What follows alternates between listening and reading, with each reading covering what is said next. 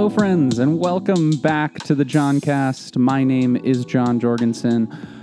A few weeks ago, uh, Sweet Bear and I, we went over to her brother's house uh, with a very small group of people, and he has kind of the third floor apartment, so he has the roof uh, of his, like, we call them three flats here in Chicago, and so his top floor means that he has roof access, and the roof is his to do with as he pleases. And on that night in particular, uh, he set up a big white sheet and a projector, and we were going to have a movie night. So we did this thing where everyone who was there put in two of their favorite movies, or one being their favorite movie and then the other being just a movie that they would want to watch.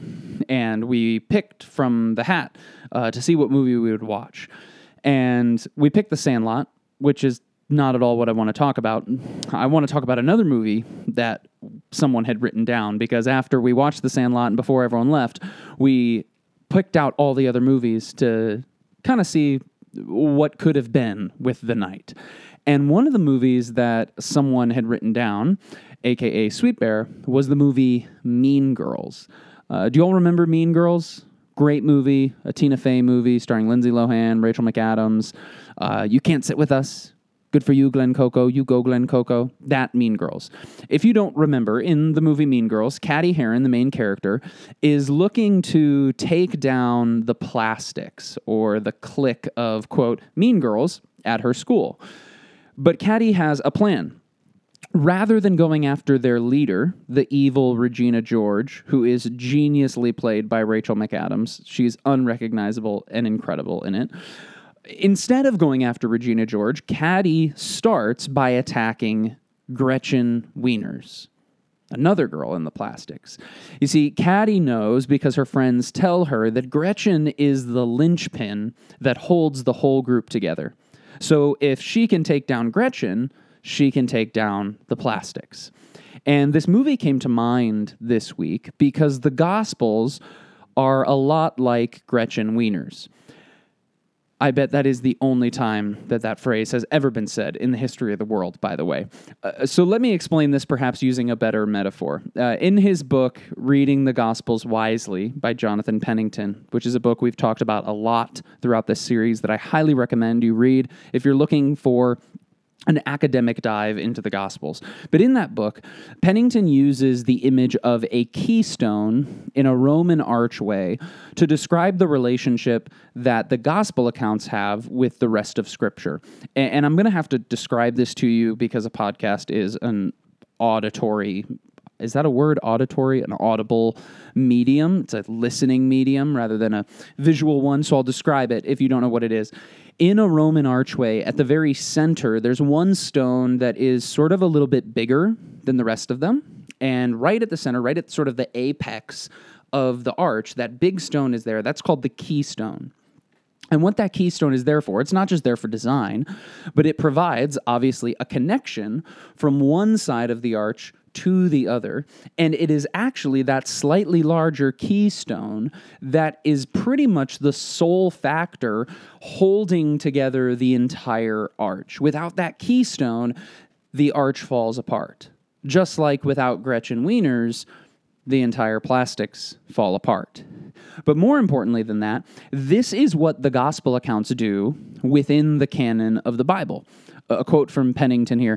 He says, "The gospel accounts complete and make ultimate sense of the story of God's work in the world as found in the Jewish scriptures, while at the same time they serve as the fountainhead for the rest of the apostolic witness and teaching."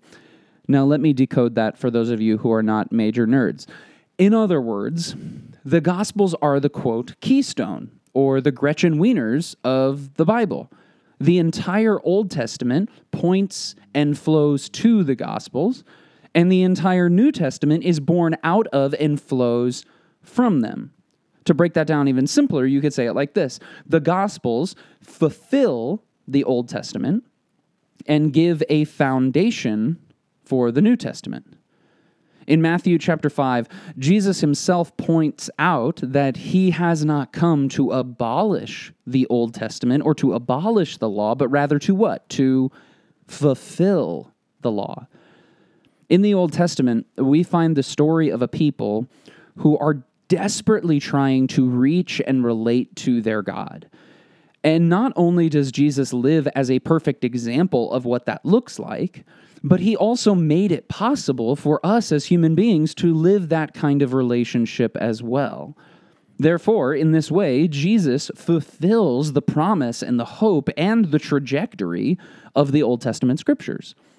And then in the New Testament, we read about followers of Jesus essentially working out what it means to live in and build upon the foundation that he set in the Gospels. This is why we constantly see Paul and Peter and James and John and the other writers of the New Testament referring back to Jesus' life and his teachings that he gave in the Gospel accounts. Again, the Gospels fulfill the hope and promises of the Old Testament, and they give a foundation for the New Testament direction as God builds his church. The gospel, the life, death, and resurrection of Jesus is, as another scholar said, the very hinge of history. So, what does all of this mean for us, you and me, as twenty-first century readers? Well, if the Gospels are the keystone, the, the center, the hinge, the gateway to the rest of Scripture, then I hope you can see that learning to read the Gospels well is the first and vital step to learning to read the whole Bible well, which, by the way, learning to read the whole Bible well is an initial and vital step in transformation, in growing in your faith, in growing in your relationship with God. And so if I can, as we draw to the end of this very, very long series on this podcast, if I could show my cards a little bit for a second and and speak from the heart. This series has never solely been about teaching you to read and understand four short ancient biographies. That's not really what it's about. At its core, this series is meant to set you up in such a way so that you are perhaps open or more prepared or more ready for God to do a deep and transforming work in your life through his word, through your study of the gospel accounts. Remember, we talk about it's not just for information, but for transformation.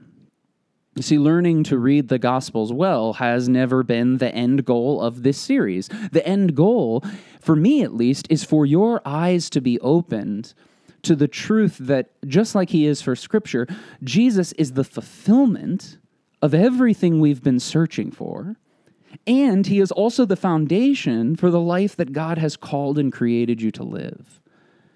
And so if you have been following and listening along in this series, and like I have, you have been captured by the vision and the beauty and the power and the freedom of Jesus' life, then I want to encourage you to take a pause today, and maybe even take a pause right now, and to simply say yes to the fulfillment and the foundation that Jesus offers. Just take a moment right now, if you feel led, right here over this podcast, to say yes to the invitation that all four gospel authors point to.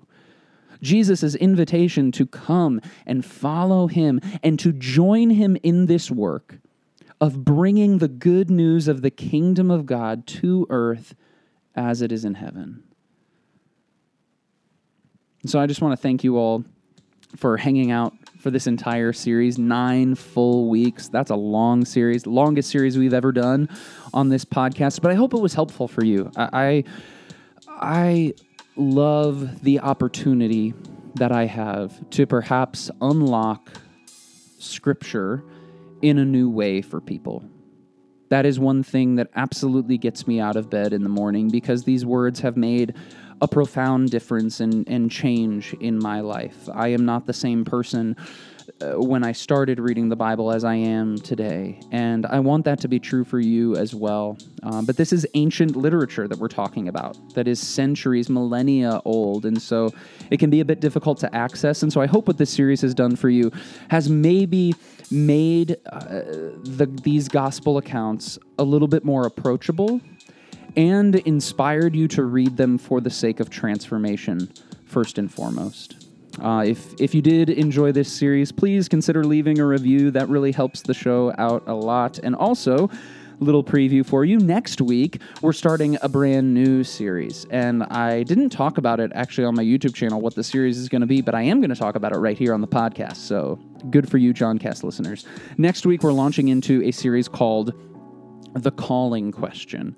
We're going to be going into a short series about calling and vocation and the really bad questions that many of us, I think, have been taught to ask surrounding what it means for God to call us to something or for God to have a, a purpose or a mission for our lives. I think there's a lot of bad questions that the church has given us to discern what that exactly is.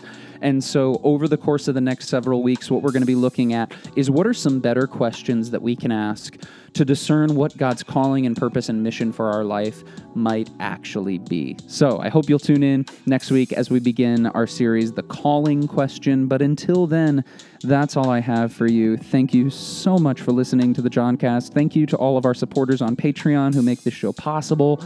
That is all I have for you. I love you all. Keep being awesome.